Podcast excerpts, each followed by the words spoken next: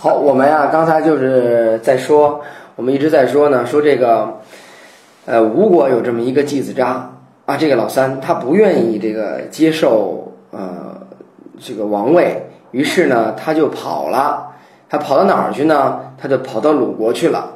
鲁国呢，为了招待他呢，鲁国就给他演奏了一下周乐啊。我们凡是看到这个春秋战国的时候所说演奏音乐，那没别的就是《诗经》，那演奏音乐就是《诗经》。这《诗经》啊是这样的，呃是呃这个《论语》中记载呢，《诗经》呢是可以歌、可以弦、也可以颂的。可以歌的意思是什么意思呢？就是可以唱，那就是配着乐器啊，弹着乐器唱。估计啊还得有表演，还得有宫廷表演，在这一起有宫廷乐队，这就可见呢就比较大型。再有呢就是可以弦，可以弦那就很明显了，就是可以弹奏音乐，就没歌词，就直接弹音乐。这《诗经》的音乐都哪儿来的呢？可能是乐师编的，因为我们想啊，我们想啊，这个《诗经》啊，有可能是采来的，有可能是献来的。之所以说《诗经》是采来的呢，这个这个理由呢，可能出自于《周礼》。哎，《周礼》就记载呢，说这个到了这个春天的某个月份啊，到仲春的这个月份，这个专门呢就派一个人啊，叫行者，叫镇木镇木铎。嗯，拿着一个这个木头锹啊，一边敲一边走，告诉天下人，我我这儿呢要采歌了，你们要是有好歌呢，你们就献给我。哎，这是采来的。那么采来的话，就肯定没采音乐，对吧？就只采了是歌词，所以呢，那就没有音乐呗，就只有歌词呗。实际上不是这么说的。实际这个《周本纪》的这里边呢，所记载呢，说这个有一天呢，这个厉王，就周朝有个厉王，这个人呢特别过分，不许自由言论，老百姓不许自由自由言论。这个呢，呃，以至于呢，就是老百姓不许说我坏话，老百姓要是说我坏话的话呢，我就逮起来治，一个个下狱治罪。哎，以至于老百姓就不敢说我坏话了。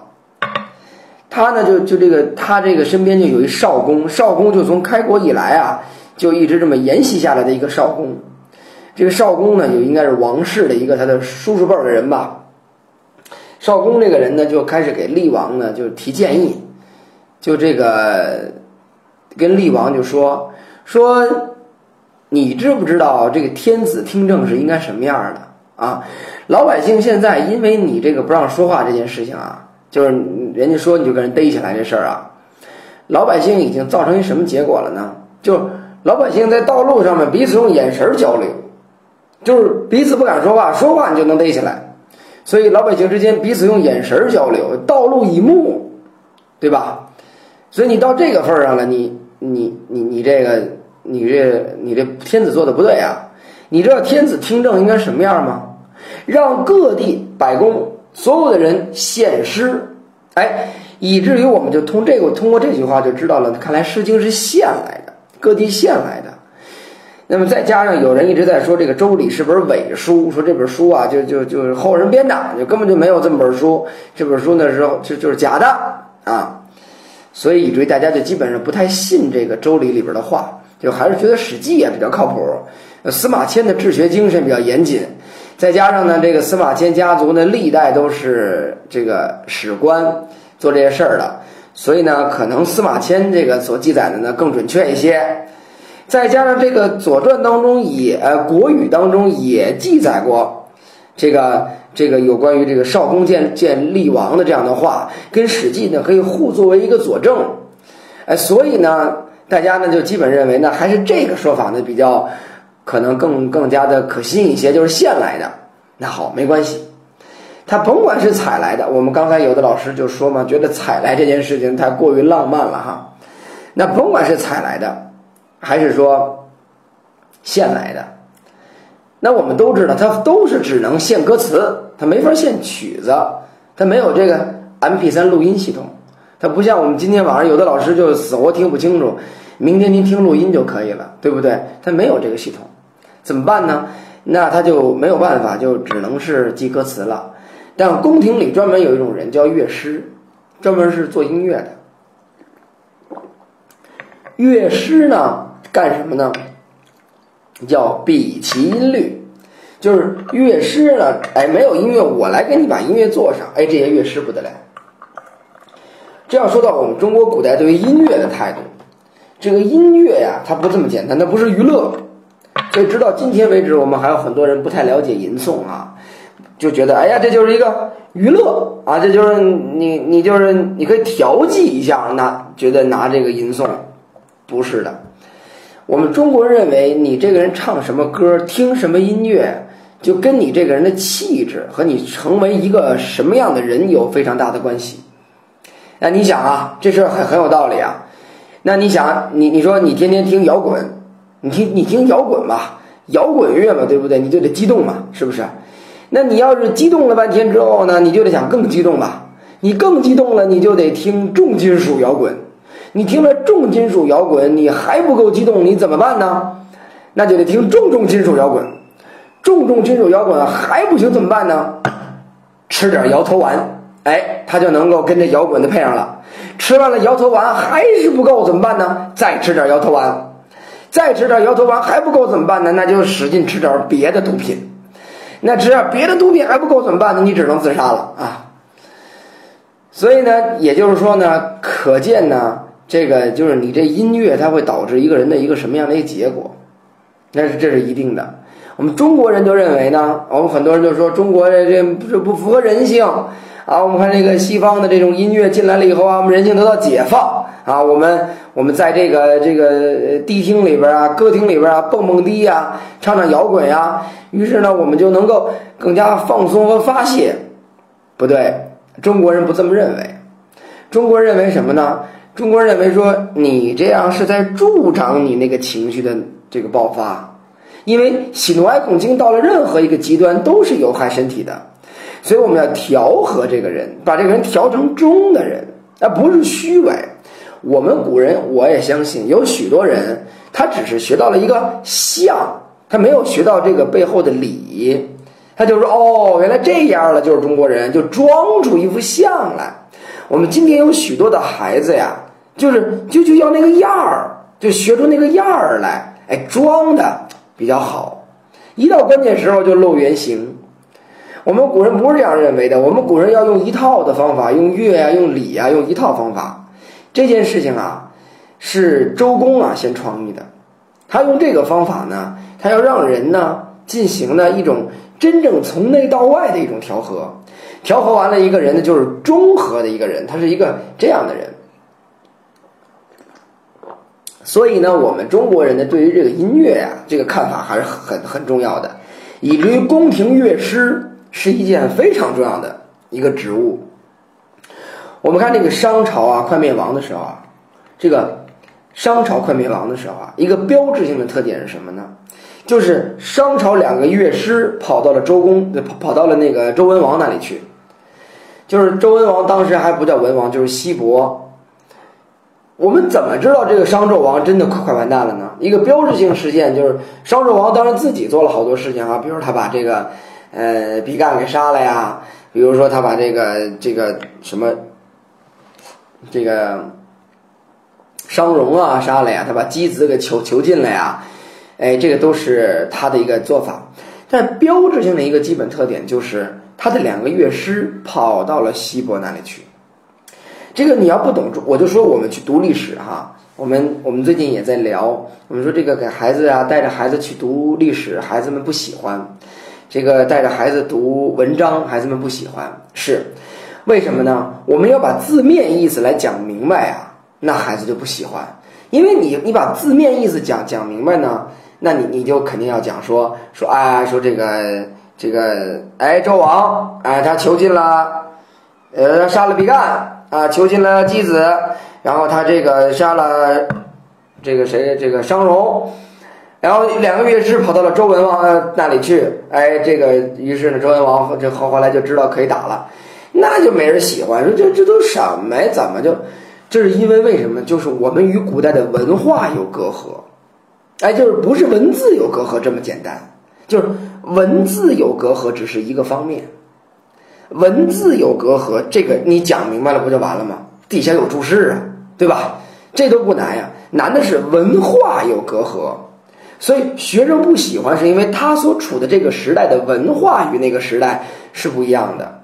我觉得这个还是很重要的，所以我们当老师的吧，就是怎么才可以让这个呃这个古诗文让学生喜欢呢？我觉得你要努力的把这个背后的文化讲给他听，就是这俩乐师跑到周周这个呃西伯那里去，这里就证明了一件事情，就是这个商快完蛋了。哎，为什么呢？就是古代对于音乐的重视是非常厉害的。你要把这个讲了，我相信很多学生，甭管是中学生还是大学生哈，还是高中生，都会瞪着眼睛看你说真的，他他不知道。他没听说过，所以我觉得这个还是非常重要的一个事儿，对吧？所以我们还来讲这个。那么，我们就刚才说到这个问题，就是中国古人呢，就是他就是中国古代，他把这个音乐看得很重要，所以这个不是说周文王啊，他就不是说这个周公啊，他先创意的，应该说他把这件事情给确定了下来，并且大肆的用礼乐的精神来统治这个国家。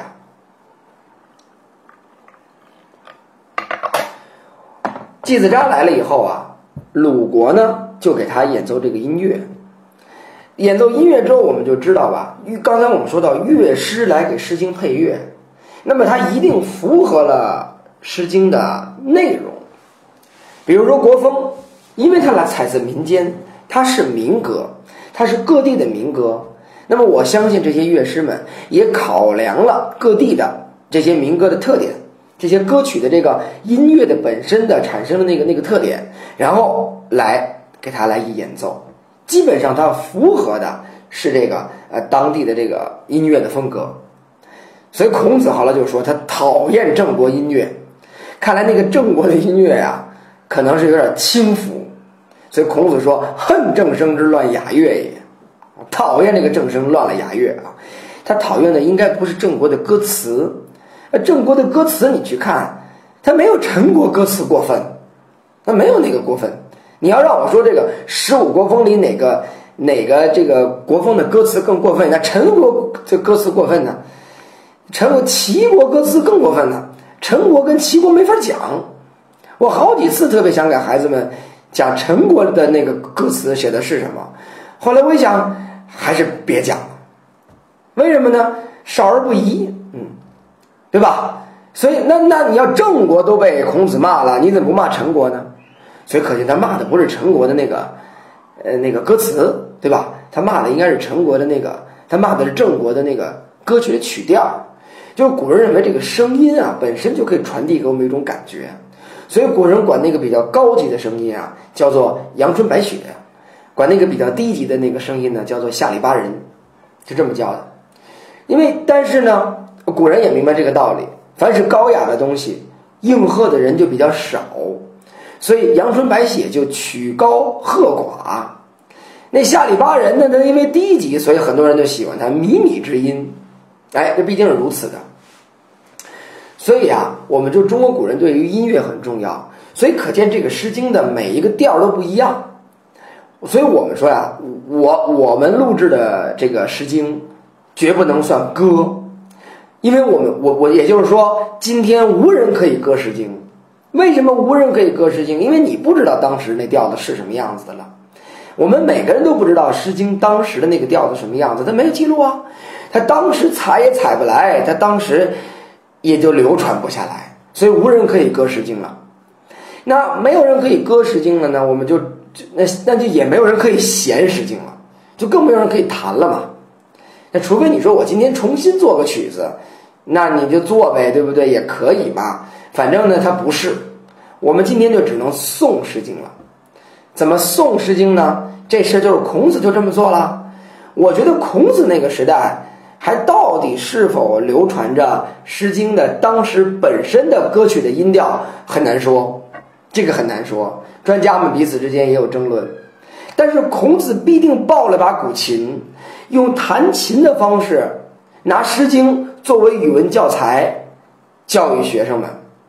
那么《诗经》，那么那也就是说，我觉得孔子当时就是宋的，也就是宋也可以配乐，但是啊，按照我们今天所理解的宋，那这个概念不一定一定就是对的啊。按照我们今天所理解的这个宋呢，那也就是说，它是一个调子，或者是几个调子可以贯穿整个的这个《诗经》的。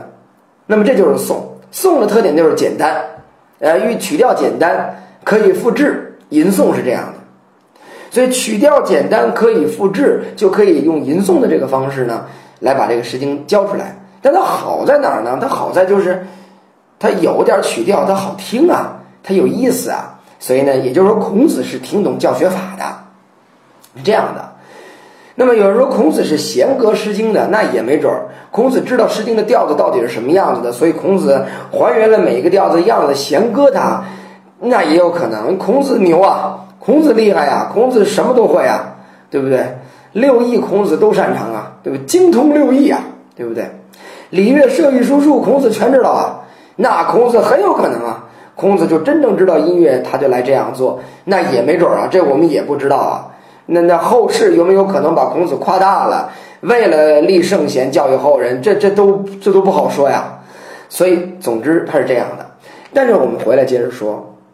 鲁国的宫廷当中给这个季子札表演，表演《诗经》，但是按照这个《左传》的记载啊，这个鲁国就觉得，因为季子札是一个很有名的人，这个人是一名人，然后跑到了鲁国来，鲁国就想向你证明啊，我这国家不得了，我不得了。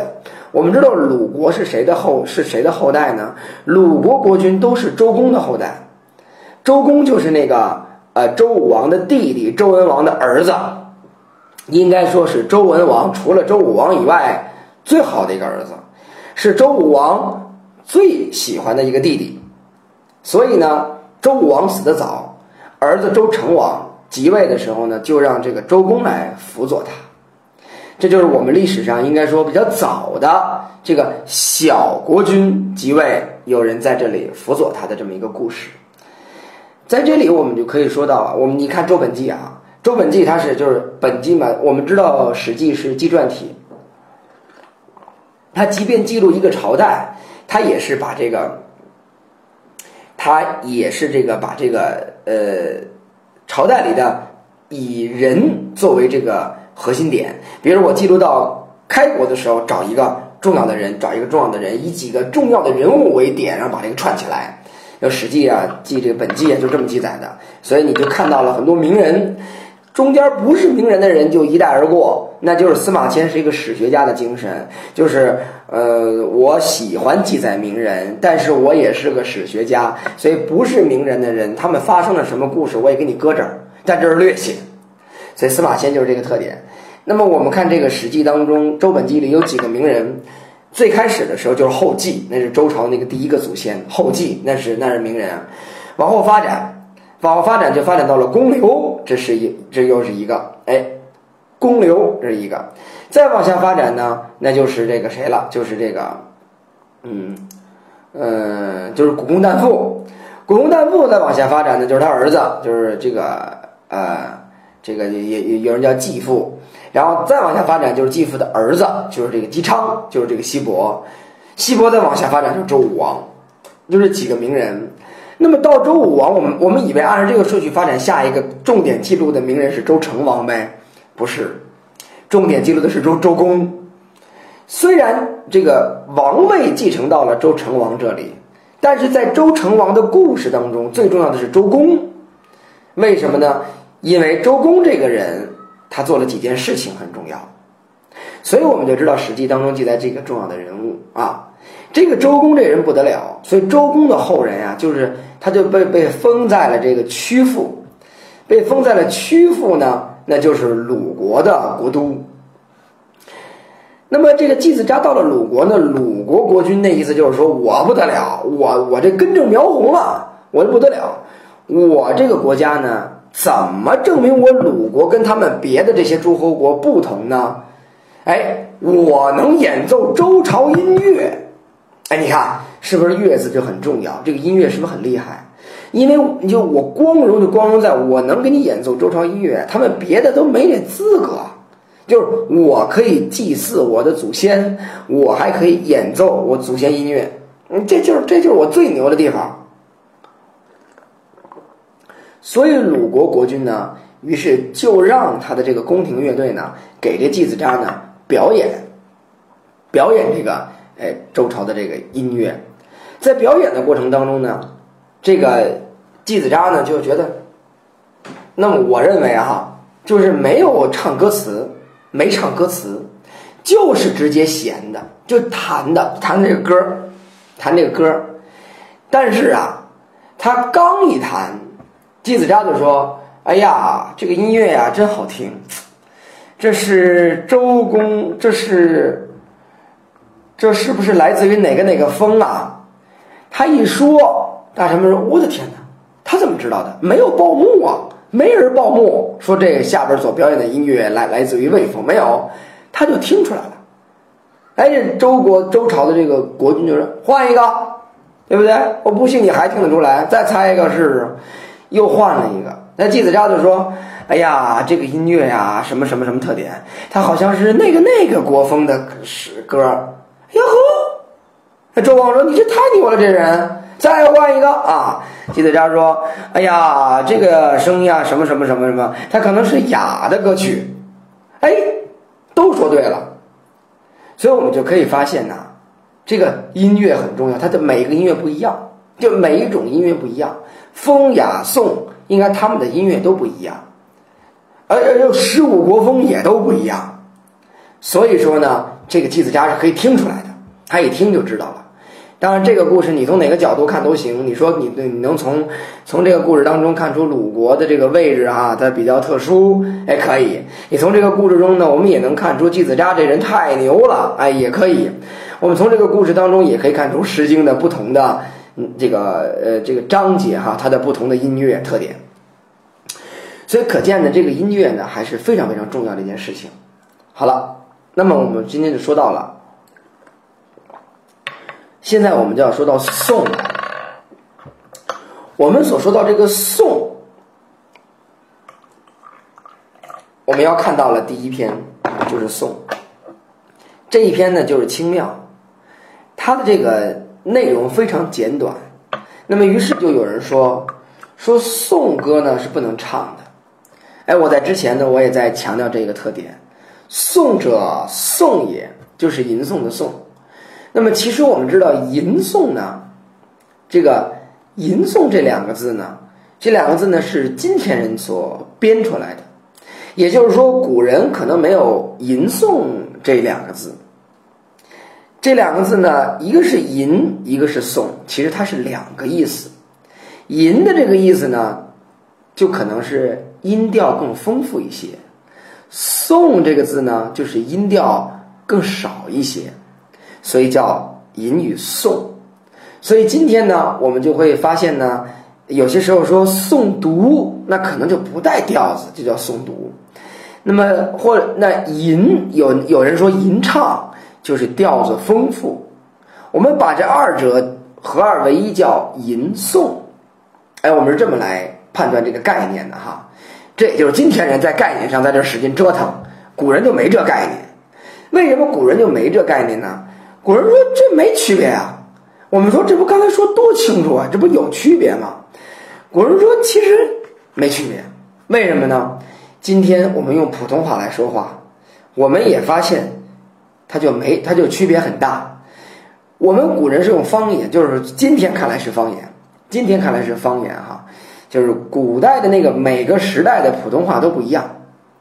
那么我们古人就是我们现在所说的普通话是北方方言，就是经过历史的各种各样的各样的变化，导致我们今天用了北方方言来作为我们今天的普通话。古代的那个普通话呢，它不是这样的。那么，你用古人的那个发音方法，你稍微一拉长，它就有调子，它就有调那么你稍微一拉长就有调它不就是这样读吗？所以古人你一听就知道是在读书呢，还是在说话，因为他读书啊就是拉长声的。你比如说“有公安居酒，在河之洲，窈窕淑女，君子好逑”，你你你这这这就是这就是吟诵。那么我稍微再拉长点儿，旋律再调整一下，那不就就是丰富很多了吗？就这个概念，所以古人他没这么分。古人要听见我们今天人立下这样的吟诵概念，也会笑话我们的，觉得这太逗了，这个哈。那总之，我们今天这个时代喜欢立概念，那我们就立出概念吧。吟就是调子更丰富，颂就可以是几乎没调子，好吧？我们就这么给分出来了。那么我们回来说，颂如果解释为颂，那是不是证明了颂歌就不能唱呢？没准儿是的，没准儿是这样的。但是我也给大家今天讲到颂了呢，我们来说说这个文学界是没有标准答案的。可不可以唱呢？也可以唱。有很多专家认为呢，颂歌也是可以和乐的，就是可以有音乐配上去的。那你这概念就没法定了，对不对？你一会儿又说能唱，一会儿又说不能唱，你到底能唱不能唱？有没有一个能定下来的？我们就喜欢能定下来的概念。好，我们能定下来什么概念呢？我们可以定下来一概念，它庄重，就算是唱，它也是庄重的，它很庄重。所以我们不太适合在颂歌的时候唱成什么样子呢？所以各位老师，我们可以去判断一下。哎，你这个老先生的吟诵当然是一个没有问题的，但是你今天人的今天很多人说我创调啊，可以啊，你学吟诵你创调嘛，没有关系，我绝不能不让您创调。你说我创了那么多调子，我有什么资格不让您创调？那您创调，但是我们有一标准，就是要庄重一些，就比如清妙哈，这个叫做。乌木清妙这几个字哈，你说我们要唱成乌木清妙，这可以。你看这个比较庄重。如果我们说唱完一个调子，说乌木清妙，这也没倒字，那确实没倒字。我们知道，大家进了群的老师都知道一字行腔，你这字不能唱错字音。哎，我这没唱错字音啊。乌木清妙，素用仙香。你看我没倒字吧？这不合适。这为什么呢？这是颂歌，你颂歌是歌颂祖先功德的这个诗歌。你跑到那里去歌颂祖先祖祖宗这个功德的时候，你跑到那儿去，你唱的这么开心，这合适吗？这个，所以这不不合适。那。我们说把它要庄重庄重一点，可是话又说回来了，《诗经》的分类啊，好像也分的不是特清楚。这个颂歌的里面也不完全都是歌颂祖先功德的，所以如果你发现有些内容并非是歌颂祖先功德的，如果唱的旋律稍微的丰富了一点也没关系。所以各位老师，你这个我呀，我要是刚开始给人讲课。我就一定把概念说的清晰、简单。但是我要是大家在网络上面，咱们讲吟诵讲了这么长时间了，我就要把概念说的模棱两可。请您不要说这个老师现在越说越糊涂，嗯，那就对了。我要是越说越准，越说越死，就是这样，那这人就不懂。我们去听一些讲国学的人，一定要这样。他凡是把话一说死，那只有两种可能：一种可能是这位先生他真懂，他只不过呢在教学法上他也很懂，他知道您是一个从零开始的人，所以他先把概念说的非常简单而清晰，让您好接受。要不然就是他不懂，所以他把这概念说的特别死。所以真正啊，其实我们中国的概念啊，它就是。这一大概其，啊，所以我们刚开始初入门的时候，我不能把您弄糊涂了。但是到了现在了呢，哎，我们就可以说，其实这概念它都没有一个人死的。我就可以说，我把一个概念给您说清楚了，然后我转脸我把我推翻。所以有些人呢特别逗，有些人说这不对，我告诉您不用您说不对，我知道不对，因为您说完了，我也能告诉你你说的不对，我可以举出证据来。所以这就没意思，对吧？所以我们就说，我建议大家来学国学啊，把这个思维啊一定要想清楚了。那我们今天尤其体制内的教学太喜欢标准答案了，这就是标答。我就遇到这个课后有许多的学生啊，来找我问问题，凡是学生来找我问问题的时候，一般都是老师，我们语文书上啊是这么写的，为什么您这么说？我呢，往往就会说，我说孩子，这么高兴的时候，说出语文书来，多煞风景。这就是一个特点，这是一个特别的一个特点。好了，那么回来我们说，那么我们回来这个来说这个《清妙》这首歌曲。哎，我们先说说“清妙”什么意思哈？咱们可以翻开《清妙》，意思还是很简单的。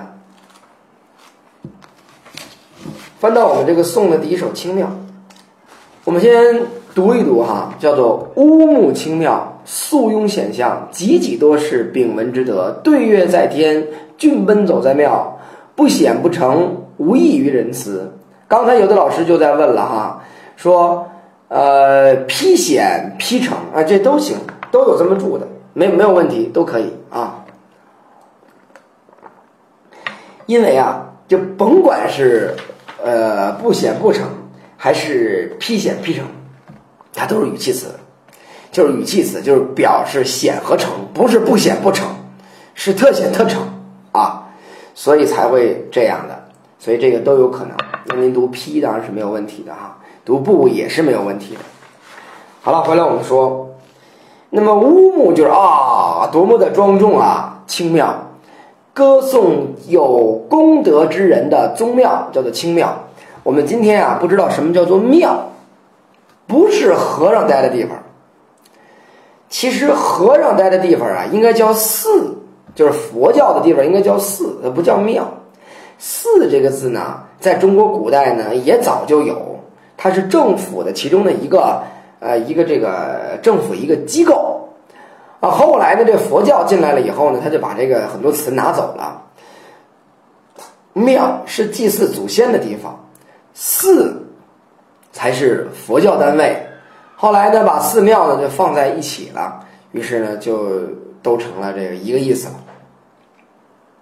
所以我们要知道，清庙呢，其实应该是祭祀这个祖先的这么一个地方。所以叫做这个乌木清庙，素庸显象，那当然就指的是你这个地方，呃，这个呃特特别好啊，表现了这个我们祖先的功德呀，嗯，几几多是，哎，看来呀是来这里祭祀的人很多，叫几几多事”。秉文之德，这一句话就告诉我们了，这首诗歌在歌颂谁？哪个祖先呢？周文王。我们所发现呀，在《周本纪》里就特意记载了这个周朝祖先当中非常精彩的人物，周文王不是第一个，后继、公刘、古公旦父都非常著名。那但是小这个大雅的第一篇就是文王，周颂的第一篇又是文王，这到底是为什么呢？因为他被追封为周朝的开国之君。那么，所以文王这个人很很重要。文王这个人在历史上有几个重要的功绩，其中这个人就是他秉承了先祖的遗德，公刘有德，古公旦父有德，连这个周文王姬昌的二大爷和大大爷俩人都有德。那二大爷大大爷不得了啊，他大大爷叫叫这个泰伯呀，他二大爷叫叫这个于仲啊，这两个人历史上有名啊，对吧？这古公旦父觉得这个。姬昌很好，那这哥俩就商量了，说我怎么能，我们怎么能够让爸爸真的把皇位能够传给我们这侄子呢？那就得把让爸爸把皇把这个王位传给我们的弟弟，传给我们的弟弟，不就弟弟就能传给侄子了吗？那我们俩在这挡着呢，就传不了弟弟啊。所以他们俩就把头发一解，一披头散发。我们知道古人束发是一个。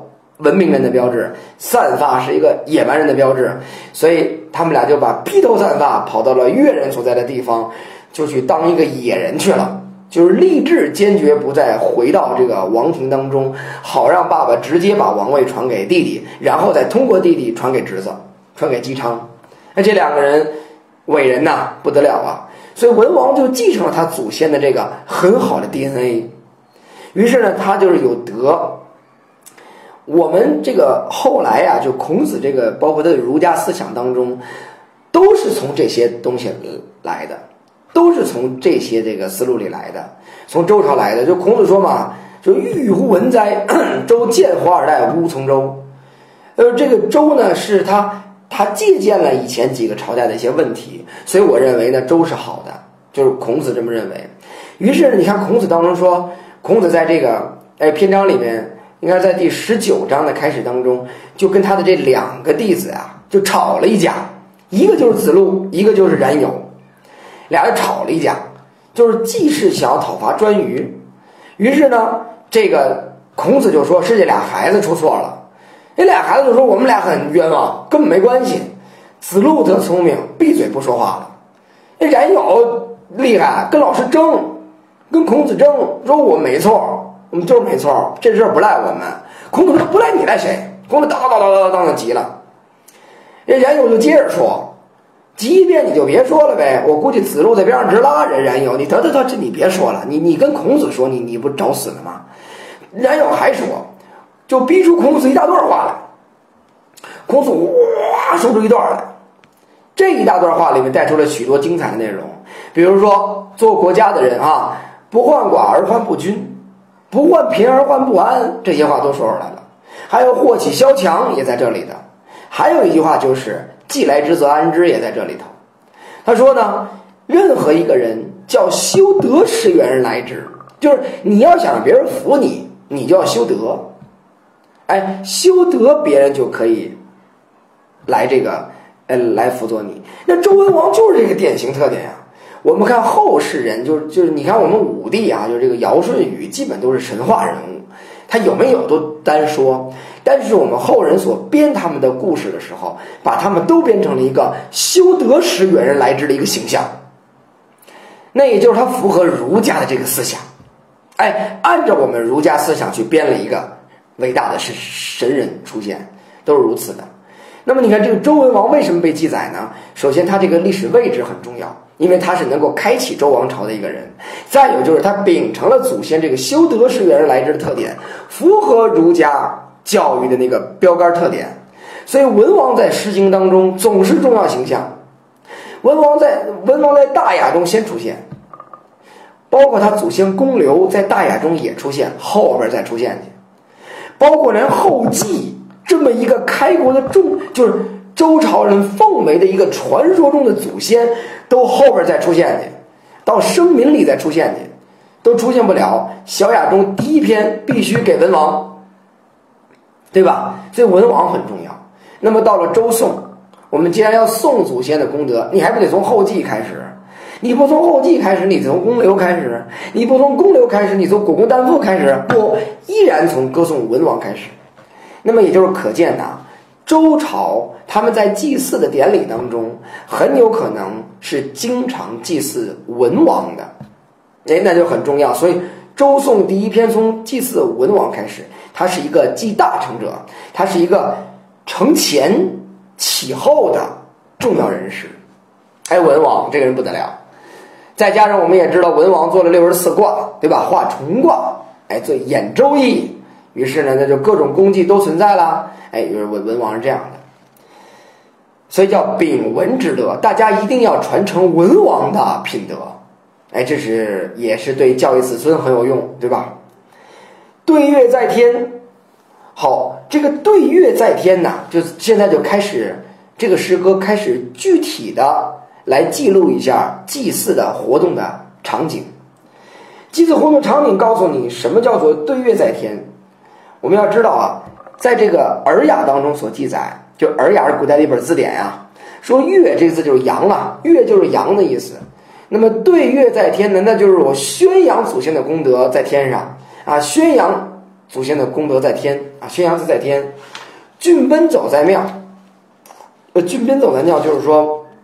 我们在这个家庙当中来来回奔走，祭祀你是要有很多过程的，你包括你要做饭啊，你要这个做肉，然后做各种东西，最后拿各种颜色的布，不同颜色的布代表你是不同身份，然后把它给献上去，然后你还要你还要知道这个，呃，把那里摆上不同的东西，对吧？你的供桌当中摆什么边豆，什么这个这鼎，什么各种各样的东西。然后你底下还要垫东西，你不能说你就随便拿一碗把肉啪拽上去就得了，就不行啊！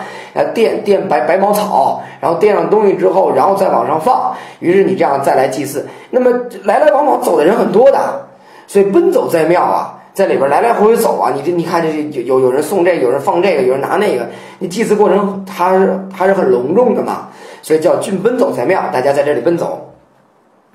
好，就这两句话。一个呢就是对月在天，那就是我们在天上；一个就是奔走在庙，请大家注意这两句，请大家注意这两句啊！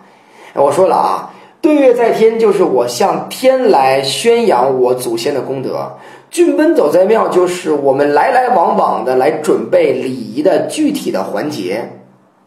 注意这两句，完了啊！就这两句记录了当时祭祀的场景，没了。没有了，下边两句基本就是一种啊，我们什么提炼精神呀，什么那个这升华主题啊，就基本是这个哈。我们当老师的就就爱就爱讲这个，哎，就是这样的这两句了。这两句是什么呢？就一个叫做披显披成，或者叫不显不成，那就是显又显又成的意思。就是哎呀，我这祖先光德呀，显就是明显，成就是要往下传，叫成，对吧？无异于人思啊，无异，无异就是不厌啊，不厌，那就是人们肯定不厌，人们可能哎这个不能够反对，大家最后特别好，一直能够传下去，后人一定要传着祖先这个特点，这两句干这个的。好了，本首诗，李山先生这么认为的。我们著名的这个讲《诗经》啊，最近百家讲坛里。李山老师也在百家讲坛里讲《诗经》，李山老师的认为我觉得很有意思，说给大家听一听。李山老师说呀，说大家都说本首诗歌是歌颂文王之德的，哎，我觉得呢，李李山老师说这倒没什么问题。嗯，可是呢，这诗歌里边呢，前两句是在说，啊，这个文王有德行，我们今天来祭祀文王。然后呢，马上呢就开始说说这个有人在那里往天上祭祀东西啊，就是说，呃，跟天说我们祖先很好。有人在那里来来回回的走，这这两句跟祖先有什么关系啊？这两句是在记录祭祀的场景，这不是颂歌呀，颂歌不这么写啊，颂歌有模式啊，颂歌的模式是。你必须得是来记载祖先到底干了什么呀？啊，祖先怎么怎么好啊，对吧？你你在这里说我们今天都干了什么？我们今天都干了什么？你这都你这什么意思啊？所以啊，李山老师这么认为的，他认为这倒不是祭祀的时候，就是这个不是祭祀场景中主唱歌曲，这首歌不是主唱歌曲。那么你祭祀文王要主唱哪首呢？大雅文王啊，就唱文王就得了呗。大雅文王里边就开始说文王的功德，悉数一遍了。我们学了大雅文王了，对吧？但是我们就算记不住大雅文王说什么了，我们也知道大雅文王里悉数了一一遍这个文王的功德，所以那首文王才应该是祭祀的时候主要唱的歌曲。那清庙到底是干嘛用的呢？叫做开篇歌曲。或者叫序歌，序言的序，序歌，开篇所唱，开篇所唱，告诉你哦，你看它很短，像是一个序歌，对吧？开篇所唱的歌曲，那告诉你啊，叫乌木精庙，先歌颂一下我们这个庙，对吧？素用显香，对不对？要秉文之德啊。然后就告诉我们啊，什么这个我们有的人在这里宣扬祖先，有的人在这里来来回回的走。李山老师甚至认为，来来回回的这个走的人，他是什么人呢？他应该是商朝的后裔。我们如果跟随我们群视频一直来听课的老师，知道我们讲过这个周跟商的这个代替的这个历史。我们也知道呢，这个商人呢，后来呢就被封在了，先被还封在了朝歌这个地方，再后来被搬家搬到了宋国这个地方，搬到了宋地哈。那么商人明显就是被奴役的这么一个民族了，因为他已经啊败落了，所以商人很有可能在祭祀文王的时候，他们来来回回在这里边走，负责在这里边服务。然后周的这些后人们在这里做这个祭祀的，呃，主祭人。所以呢，对月在天的人是他们，奔走在庙的人应该是商的后裔。哎，这两种人在这里，哎，这就可这就这就能解通了。所以呢，就可见呢，他是这个意思。学界啊，肯定不同意李山老师的话。学界呢，向来这么认为，因为很多历史资料都都在告诉你啊，比如毛时旭、朱熹，他们都已经记载的很清楚了啊。我们大家读读毛诗序，读读朱熹的这对《诗经》这个所写的传，都能知道呢。这个呢，是明显的告诉你，他就是歌颂文王之德的，叫做祀文王，就是祭祀的祀啊，祀文王。那么虽然是祀文王，我觉得李山老师的想法呢，有一种开拓的思路。都是四文王，但是他到底是四文王的哪个环节呢？文王那首诗歌也写的是四文王嘛？那么到底是祭祀哪个环节呢？很有可能本首诗在开篇，文王是主唱，文王那诗歌长，适合主唱。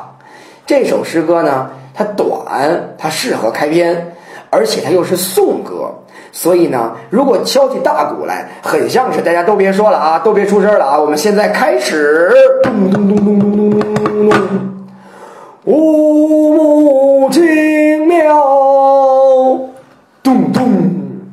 素咏现象，咚咚，济济多事，咚咚，并闻之德。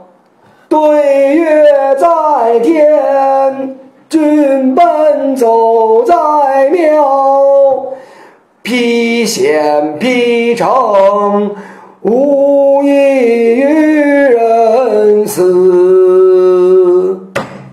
是开始，哎，我觉得这个就特别合适，对吧？如果要这么来理解的话，很有可能就让我们还原到了古代祭祀的一个场景中的特点，是吧？就很比较好玩。好了，那这就是我今天对于这首轻妙的来讲解。最后我们再来听一遍，好吧？